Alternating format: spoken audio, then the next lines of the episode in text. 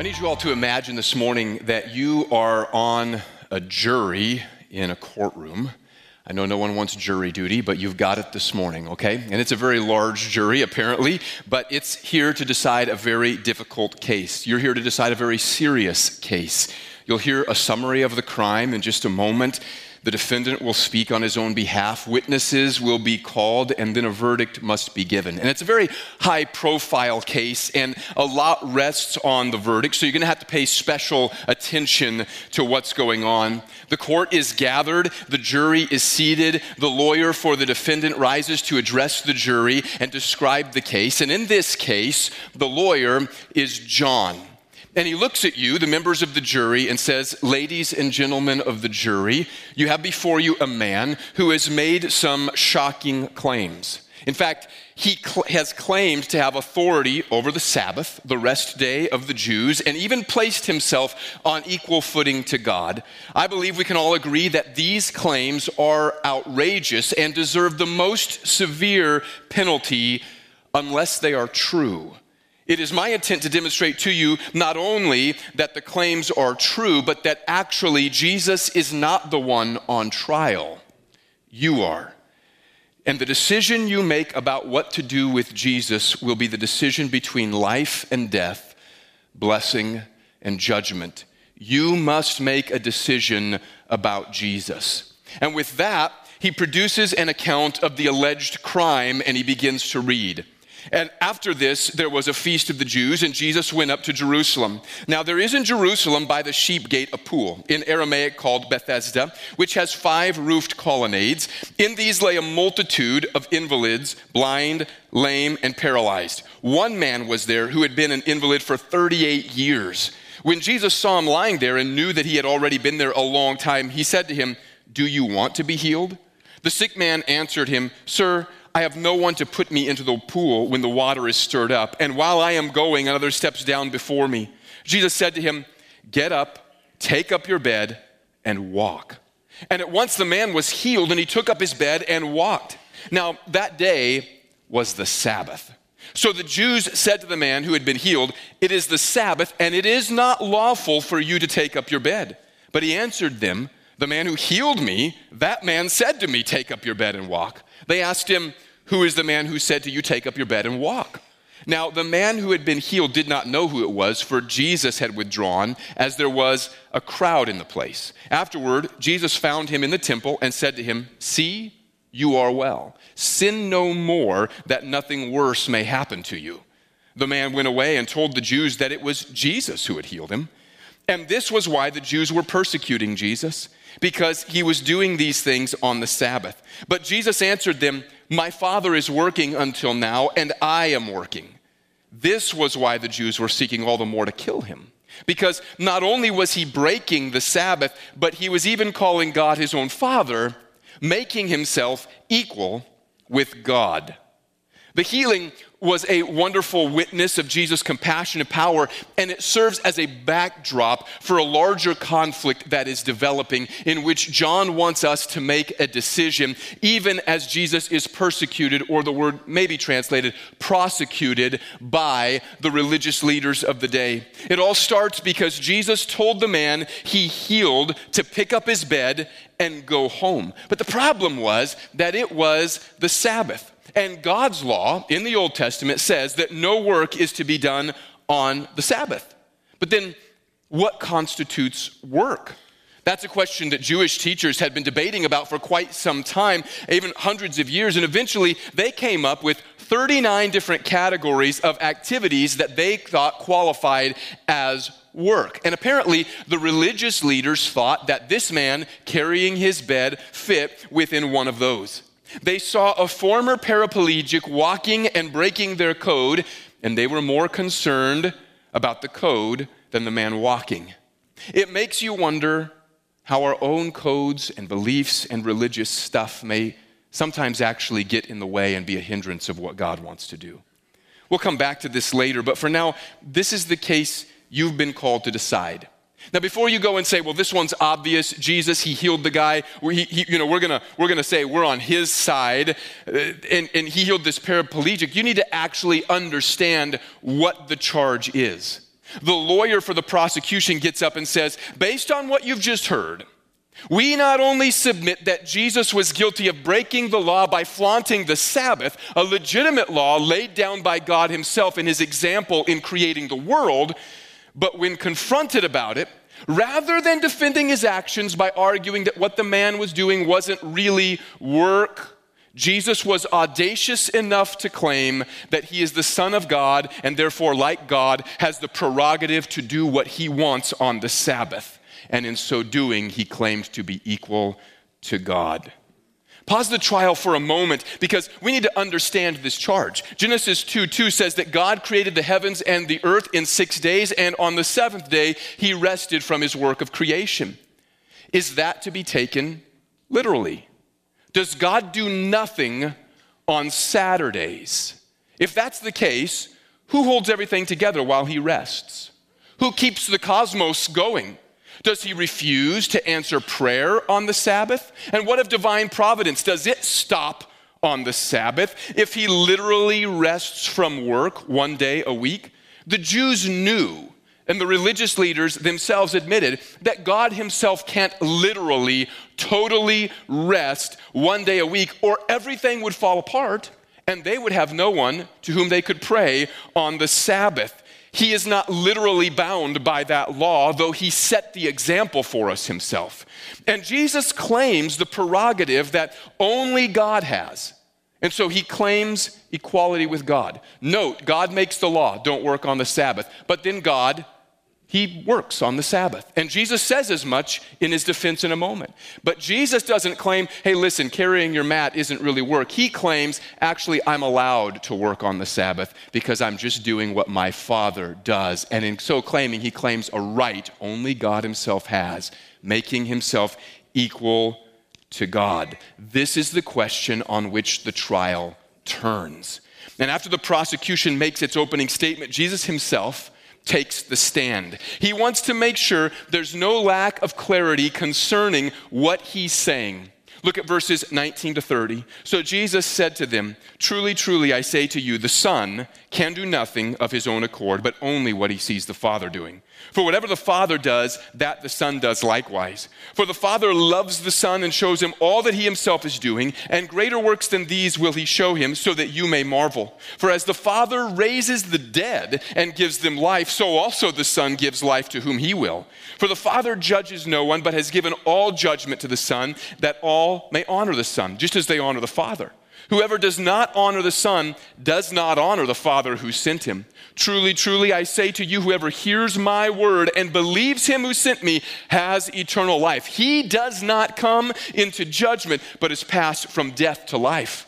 Truly, truly, I say to you, an hour is coming and is now here when the dead will hear the voice of the Son of God, and those who hear will live. For as the Father has life in himself, so he has granted the Son also to have life in himself and he has given him authority to execute judgment because he is the Son of Man. Do not marvel at this, for an hour is coming when all who are in the tombs will hear his voice and come out, those who have done good to the resurrection of life, and those who have done evil to the resurrection of judgment. I can do nothing on my own. As I hear, I judge, and my judgment is just because I seek not my own will, but the will of him who sent me. Jesus begins his defense by claiming that his works are actually the works of God. They're one and the same. Imagine you've got a major plumbing problem at your house, and so you call a, a reputable plumber, Murph and Son, and you call him and say, I need help. And so the van pulls up, and a young man steps out of the van and introduces himself as Austin. And you're a little bit suspicious of this young man named Austin because you thought Murph was coming to fix your plumbing. And so you say to this young man, I've got a pretty big problem here. I thought Murph was coming to fix it. He confidently points to the van and says, I'm the son in Murph and Son, and I always fix the problem the same way my dad would, the right way. Having me fix the problem is the same thing as having Murph fix it. Now, do you want your leak fixed or not?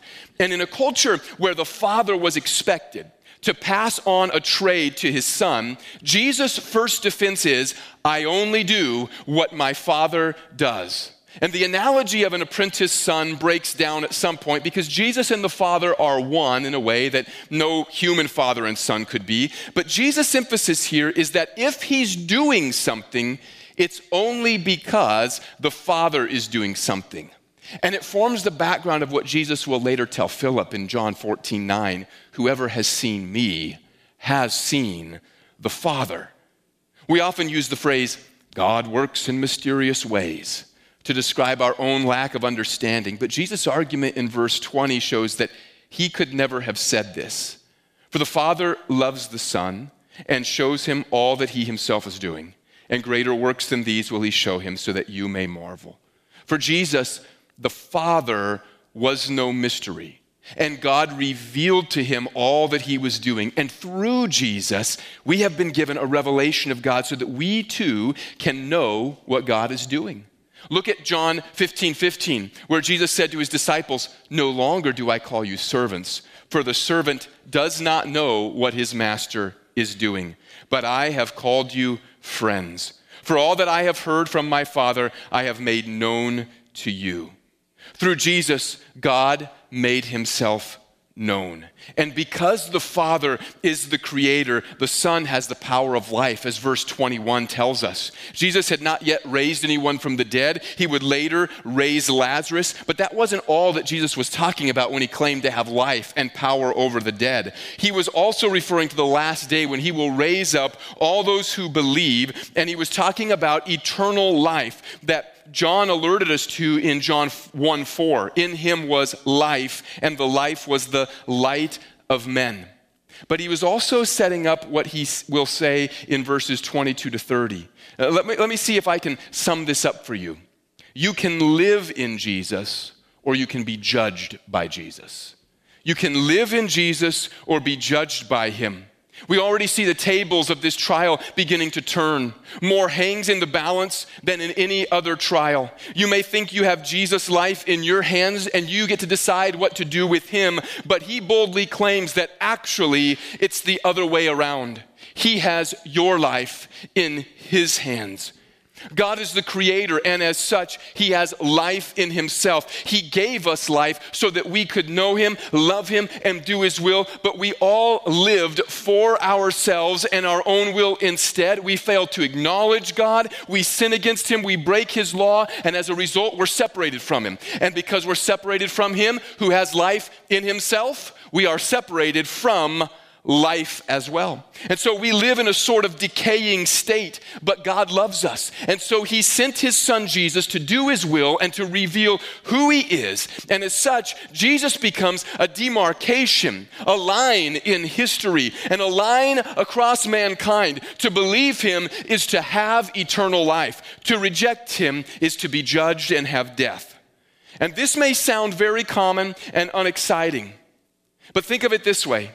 If you have not yet believed in Jesus, there's no talking about Jesus being a nice guy or a good teacher. Neither should there be any fooling yourself into thinking that you can just live a nice, a nice life, be kind to people, and hope for the best when you die and remain agnostic about Jesus. Jesus said very clearly if you reject me, you reject life, and you will be resurrected to eternal judgment, that is, to hell. There's no nice way to put this to reject the Son of God who has life in himself is to reject life. Don't leave today thinking that as long as you're a good person, you'll be fine. That is not the line that God has drawn in the sand of history. Don't leave thinking that there are many good things in the world and many ways to peace or nirvana or God or whatever you want to call it. There are not. God sent his son Jesus, and he is the dividing line of history. We hear politicians all the time talking about being on the right side of history, as if just because they said it, it makes it so. That's a very subjective way to look at things, isn't it? Because we don't know what the next generation will call good or evil. And even though we think ourselves good, the next generation may come along and relabel it, and we will find ourselves, though dead, on the wrong side of history. But what determines that history? Except the whim of people. There's only one way to know, in fact, that you are on the right side of history, And that is by believing in the one that God has sent who has life in himself, by believing in Jesus.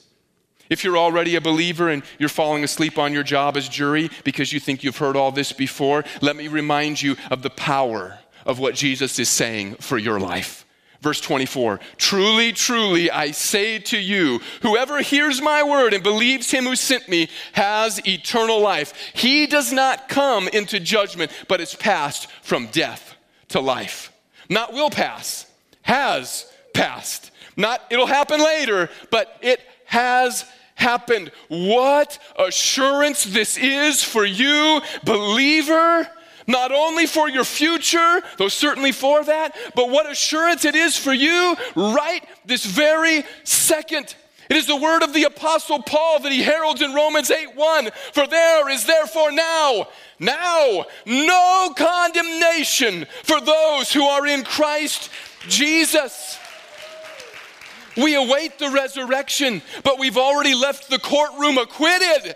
Isn't that good news? You await the day when it'll be done, it'll be complete, it'll be finished, but you've already walked out with the not guilty verdict over your life. This means liberty. It means freedom. It means freedom from the voice of the accuser, freedom from the bondage of sin. Believer, you have passed from death to life. You have by faith. But are you walking? In the life that Jesus came to give you? Have you taken hold of that life? Are you living in the victory that Jesus bought to give you? Victory over fear, victory over shame, victory over the voice of doubt and guilt in your mind. Are you walking in faith and obedience to Jesus? Are you walking in life rather than death? Do you have the joy of the Lord? Do you have thanksgiving? Rather than grumbling and complaining? Do you have beauty for ashes? You have gone from death to life in Jesus. Why continue to live as if you're di- dead? Why continue to act as if you are decaying? Why not act what the Bible says is the truth? What Jesus came to do for you, that He has pronounced not guilty over your life, and that you have passed from death to life. We should rejoice in it we ought to revel in it. God has brought us back to life. You can live in Jesus, and believer, you ought to, or you can be judged by him. He is the measure the Father has given. Thank God is a measure of his love and mercy to those who believe. Jesus' own testimony is that he is doing the works of the Father, that he gives life, and that he's the measure by which all will be judged. And then Jesus began to call witnesses to the stand. Let's listen carefully to the witnesses he brings. If I alone bear witness about myself, my testimony is not true. There is another who bears witness about me, and I know that the testimony that he bears about me is true. You sent to John the Baptist, and he has borne witness to the truth. Not that the testimony that I receive is from man, but I say these things so that you may be saved. He was a burning and shining lamp, and you were willing to rejoice for a little while in his light. But the testimony that I have is greater than that of John. For the works that the Father has given me to accomplish, the very works that I am doing, bear witness about me that the Father has sent me. And the Father who sent me has himself borne witness about me. His voice you have never heard, his form you have never seen, and you do not have his word abiding in you. For you do not believe the one whom he has sent. You search the scriptures because you think that in them you have eternal life and it is they that bear witness about me. Yet you refuse to come to me that you may have life. In verses 32 and 37, Jesus said that the Father bears witness on his behalf. The religious leaders may not have heard his testimony, but it was true nevertheless. John the Baptist was a second witness to Jesus, and we've talked a lot about the, te- the testimony of John the Baptist in the Gospel of John. The works Jesus was doing were the third testimony. The miracles were signs, and teaching was evidence that he was truly from God. And finally, and most important for us, the scriptures were and are a testimony to Jesus. The religious leaders may have been unwilling to accept the other witnesses about Jesus, but they were experts in the scripture. Jesus says that the scriptures point to him. This passage doesn't tell us all the places or ways that that is true, but Jesus demonstrated throughout his ministry that he was the fulfillment of what God had said in the past. Take just a few passages, for example. Deuteronomy 18:15 predicted a new lawgiver for Israel when Moses said, "The Lord your God will raise up for you a prophet like me from among you, from your brothers. It is to him you shall listen." Isaiah 35, 5 to 6 spoke of the miracles the Messiah would do, which Jesus was doing. Then the eyes of the blind shall be opened and the ears of the deaf unstopped. Then shall the lame man leap like a deer, and the tongue of the mute sing for joy, for waters break forth in the wilderness and streams in the desert. Daniel 7:13 envisions one like a son of man who would rule the kingdom of God. I saw in the night visions and behold with the clouds of heaven there came one like a son of man and he came to the ancient of days and was presented before him and to him was given dominion and glory and a kingdom that all peoples, nations and languages should serve him. His dominion is an everlasting dominion which shall not pass away and his kingdom one that shall not be destroyed. And it's not that Jesus expected them to be able to put all the pieces together and understand perfectly, but surely, since they were experts, they could have seen that what he was doing was a fulfillment of God's word, but they did not, perhaps because they didn't want to. Now, here's how this is important for you and me. Because the witnesses we have to Jesus today are very similar, though perhaps we don't see them as directly as they were displayed in Jesus. We have the testimony of the Father through the Holy Spirit. We have the testimony of what God has done and what he's revealed to others in the witness of the church. We have God's ongoing supernatural acts in the world, but most importantly, we have the scriptures. They are our primary witness to Jesus, who he is, and what he has done. And when we read God's word, when we hear it preached, we are not merely reading a book or hearing the words of men. Instead, we come to encounter the living God.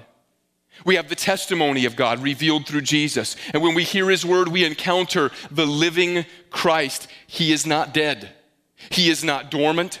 I endeavor to preach in a manner that is not dead. I don't want to read the Word of God with you and that you would find it boring, and I labor to understand it and then teach it and preach it in a manner that hopefully brings it to life. And when you come to hear the Word of God, you should come with the intent of hearing the voice of God and not my voice.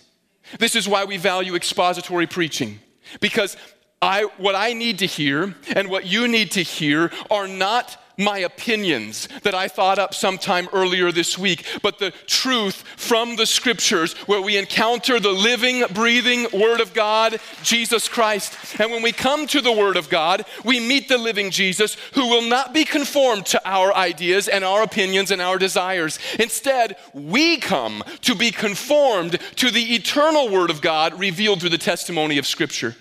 So, what's your posture? Your attitude? When you come to the Word of God? Do you come like one of the religious leaders of the Jews, skeptical because you have too much at stake to actually be conformed to what God is saying? Do you come as a skeptic, arms folded, uncertain that there's anything valuable here? You're just performing your religious duty. Do you come distracted, focused on what you want out of life, and hoping maybe you'll get a little tidbit of self help from a sermon or from your devotions? Do you come bored, yawning, barely able to stay awake because you've heard it all before? Do you come nose in the air, certain that when you read the testimony of Scripture and the Spirit of God is present, that, listen, I've got greater insight than anybody else, and I'm pretty skeptical that anybody could teach me anything? Or do you come humble, hands open? Heart open, mind ready, and expecting that when you read the testimony of Scripture and the Spirit of God is present, that you encounter the living Jesus. Let us not grow so religious that we forget the miracle it is to read the Word of God and know the voice of the Spirit. May we never become so stuck in our routines and traditions that we are more focused on what we don't like than on what God is saying through His Word, because it's in the Word we encounter the real Jesus. You should believe the testimony about Jesus by coming to the Scripture ready to encounter Him. I'm sure you've heard that the best defense is a good offense. In the last few verses of our passage, Jesus turns the tables on the religious leaders and perhaps he turns the tables on us as well, revealing motives that we don't want exposed and indicating that this isn't really his trial, it's ours. I do not receive glory from people, but I know that you do not have the love of God within you. I have come in my Father's name, and you do not receive me. If another comes in his own name, you'll receive him. How can you believe when you receive glory from one another and do not seek the glory that comes from the only God? Do not think that I will accuse you to the Father. There is one who accuses you, Moses, on whom you've set your hope. For if you believed Moses, you would believe me. For he wrote of me, like we read earlier in Deuteronomy 18.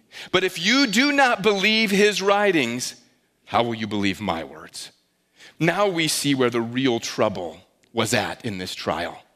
They were religious because religion can be manipulated and used for self promotion. The religious leaders' unbelief was not for lack of evidence, it was deliberate. They did not want to believe because they didn't really love God. What they loved was their position. What they loved was the admiration of people, feeling loved by others, and they were unable, and they were able rather to mask their selfish ambition as love for God with their religion. But it was fake. Even their supposed interest in the scriptures was false because if they really loved what God says, they would have recognized that Jesus was what God was saying. His most direct revelation was standing in front of them, his son, but they couldn't see it. They didn't want to see it. What about you? You may say, I don't hate Jesus because you use his name and, and you put it on your, on, your, on your car or you, you, you, you talk about it to other people once in a while. But his name can be used in vain. It's possible to use his name in a dead, religious manner without actually loving God. People do it to get approval from others, whether it's their girlfriend or wife who wants them to come to church, or it's a desire to look spiritual, holy, or good, or maybe an attempt to be loved by other people. But making a decision about Jesus isn't just lip service. It's not just taking his name on your lips, it's a genuine love for God by believing what has been revealed through Jesus. And so, like we said last week, we can't come to Jesus as if he will conform to what we want him to be. And one way we often come to him and expect him to conform to us is through religion, through our rituals, through our traditions. Because in our traditions, we think we've put God, Jesus, in a little box where he can be neatly kept so that nothing more is expected of us. And we fulfill the little ritual thing, the little traditional thing. We make sure it's never changed and it's never touched and it doesn't bother us as a result. But we keep him there so that we don't have to conform to Jesus. Our religion can become static because we're no longer encountering the living Jesus, but just going through the motions because we know it gains us praise from others or keeps us socially intact.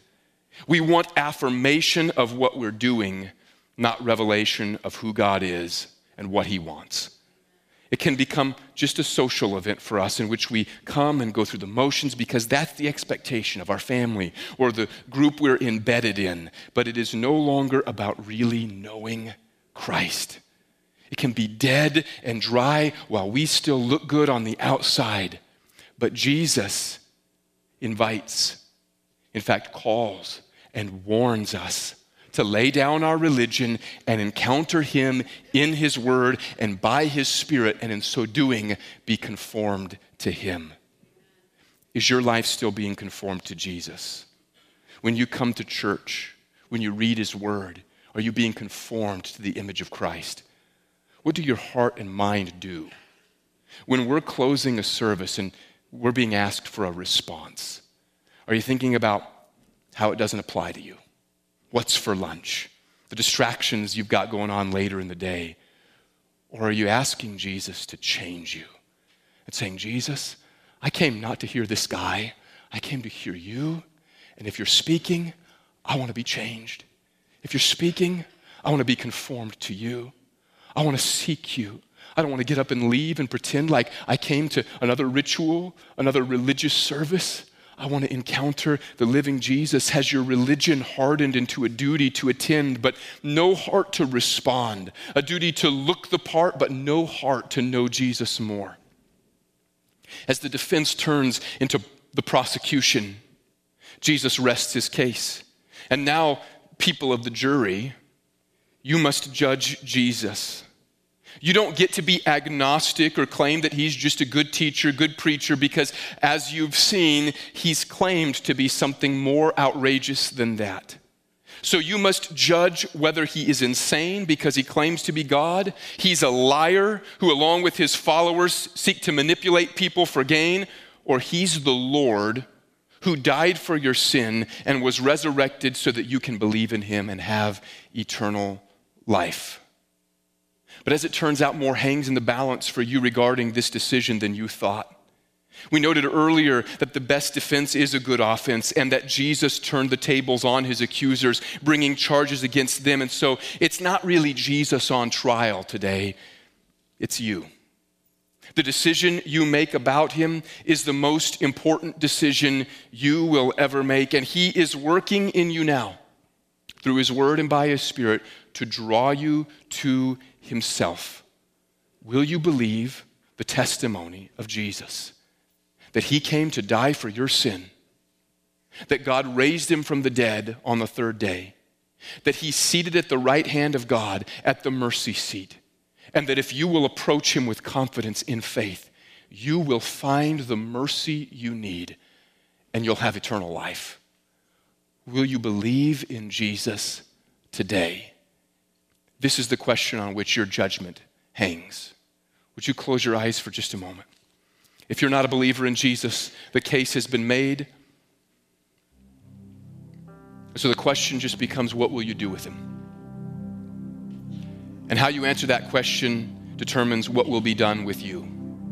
If you choose to go on rejecting God, His revelation through His Son, His love for you, His call to your heart and to your life, then the outcome will be death, eternal separation from God, eternal torment in hell because you've chosen to die rather than to live. But that is not what God wants for you. And that's why when Jesus came and he was approached by these religious leaders, like earlier in John chapter 3, he said that God so loved the world that he gave his only son that whoever believes in him will not perish but have eternal life. If you don't have that eternal life today in Jesus and you've heard the testimony of Christ, you've heard the gospel today and you want to believe, you want to give your life to him and know that you have eternal life in Jesus, I want to invite you simply to approach him and to know that he is here, that he will save you if you'll trust him, if you'll give your life to him and say, Jesus, I believe your word and I believe in you.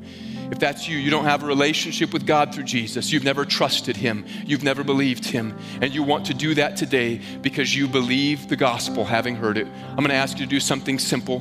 But would you just lift up your hand so that I can pray with you in just a moment? If that's you, you don't have that relationship with God through Jesus, you haven't decided yet what to do with Jesus. Today is a moment of decision for you. Will you reject Him and so reject life, or will you receive Him? Come to Him, confess your sin, believe in Him, and receive eternal life. What will you do with Jesus today? Is there anybody here? You don't have that relationship. You've not responded to that call, and you want to this morning. I'm going to wait for just a moment because I don't want to pass by you. Don't leave thinking it's good enough to be a nice person. Jesus is the line God has drawn in the sand of history. What will you do with him? Is there anybody like that?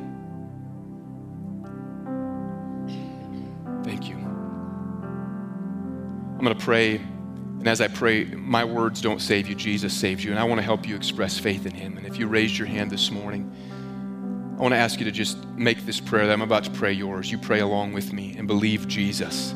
You're not believing me today, you're believing Him. Heavenly Father, I come to you. I've heard the word, I've heard the good news of Jesus, and today I believe it. I pray that you would forgive me, that I've run from you and pushed you away. And I've chosen death rather than life, but today I've heard the good news that you love me, that Jesus died for me, and that you raised him so that I could have eternal life. And today I come to receive your mercy.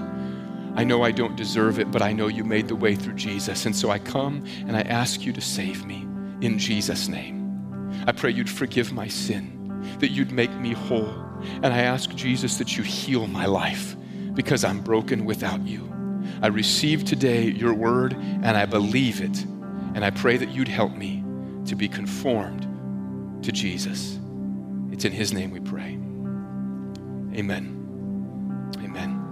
I'm going to ask right now if we have prayer partners who are present or a deacons, deaconesses, if you'd come and if you'd please stand off to the side. If you're a prayer partner, stand over in the corners, if you would, of the platform, um, because I want to make room for Christians today. Because, Christian, you're not off the hook. You may have decided what to do with Jesus initially, but our own judgments of Jesus can become tainted by religion, by traditions, hardened into rules that keep us from Jesus rather than drawing us to Him. The possibility always exists that my life, my church, my tradition, my denomination, even my Bible will become relics of religious curiosity instead of living instruments of God. Today, we've come to the living we've come to the living instruments of God. His word, his fellowship in the church, the spirit. And we must decide how do we respond? Will you respond with a willing heart to Jesus? Will you draw near in a moment of need to be changed by His grace? Will you say, Jesus, I want to be conformed to your image? Will you take a moment at an altar and make a place of prayer and say, Jesus, I want to be more like you? I'm not urgent to leave because I did not come to fulfill a religious obligation. I came to meet with you. Or will we decide, hey, let's just keep doing the religious thing as usual? Will we make a moment to meet Him? As we've encountered His Word, or we would decide, hey, it's good enough the way it usually is. Peace out. I want to ask you, offer you an opportunity to make an altar. To make an altar here at the front, we've left it open. To make an altar by maybe kneeling where you are at in your seat. To make an altar by standing and raising your hands. But to somewhere make an altar and seek the Lord for a moment and say, I didn't come for religion, I came for Jesus. And today I've heard his word, and I want to respond and be conformed to him. If you found in yourself hardness in your routines, difficulty connecting with Jesus, come today. There's an altar for you. Jesus wants to meet you. Would you come? Would you come even now? Would you stand, if you will, and, and lift your hands and begin to make a place and say, I'm not here for a religious celebration. I'm not here to look good in front of my friends. I'm not here for that. I'm here to meet with the Lord. I'm here to let Jesus minister to my life. I'm here to be touched by Him. I'm here to be renewed in Him. I'm here to be restored in Him because Jesus is present when the church gathers. And we ought to come to altars like this with the expectation that we're meeting Jesus. If you raised your hand to receive the Lord and you want to pray with someone, our prayer partners are available. They would love to pray with you. If you want to agree together over what we've heard from the Word of God with a brother or sister, they're here to pray. But let's take a few moments and let's meet the Lord. Let's not sit in our religious comfort zones, but gather and seek Jesus, the real Jesus who is alive and working among us. Let's build an altar, church.